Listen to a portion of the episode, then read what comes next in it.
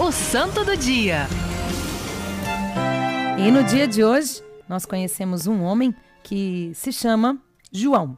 Ele nasceu na Síria em 579, teve ali uma boa educação literária, cristã, e aos 16 anos apenas ele quis se tornar monge. Ele quis já ir para o eremitério. E com cerca de 20 anos, ele ali é, passou a habitar então o sopé do Monte Sinai. E foi um homem que, a partir das experiências que ele viveu, né, ele, pela insistência, porque ele era alguém muito sábio, é, muito entendido, e ele, sabe o que ele queria, gente? Ele queria ficar na solidão e no deserto com o Senhor, mas ele era tão sábio que as pessoas iam atrás dele para procurá-lo, para conselho, para atendimento, para isso, para aquilo. Não por ele, mas pelas palavras que vinham dele.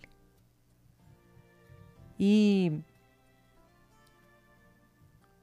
ele aconselhava, ele visitava os monastérios, ele dava formação e por insistência de um irmão vizinho do mosteiro de Raito, de tanto ele espezinhar a cabeça dele, a gente tem que bem dizer por esse irmão que a gente não sabe nem o nome, né? Falou tanto na cabeça dele para ele escrever sobre aquilo que ele experimentava. Por quê? Ele havia ali uma inspiração que se chama e é conhecida de escada do paraíso.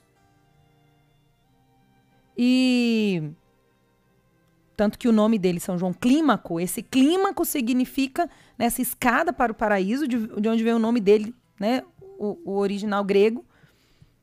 E desta obra, este homem é, fez também um lugar para ensinar as pessoas sobre o progresso na vida espiritual. A obra é dividida em três partes. A primeira diz respeito ali ao abandono do mundo. Primeiro momento, né? A conversão, abandono dos pecados.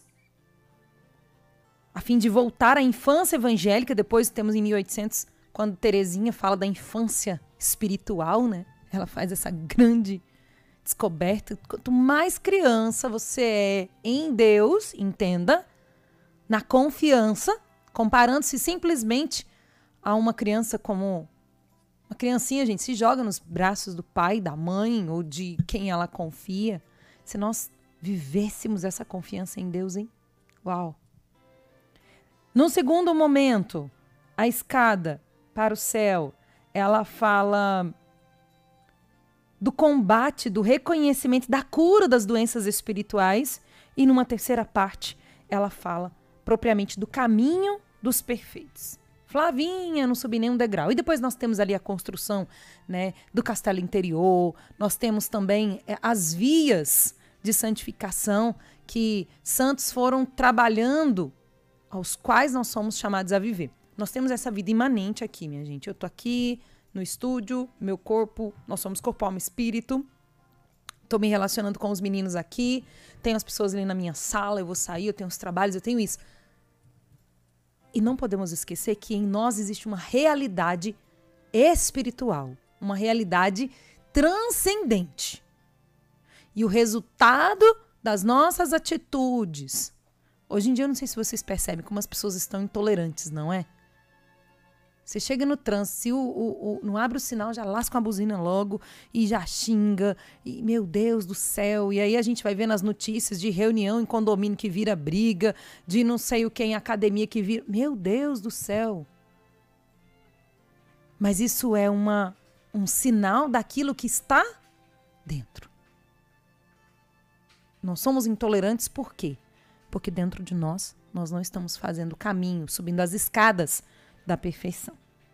Muito mais tem sobre esta escada para o paraíso. São João Clímaco ensina sobre a humildade, sobre a sese espiritual.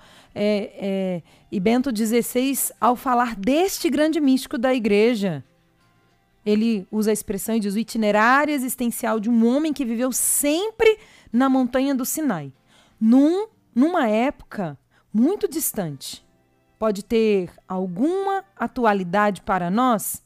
E a resposta é que aquela vida monástica é apenas um grande símbolo da vida batismal, da vida do cristão.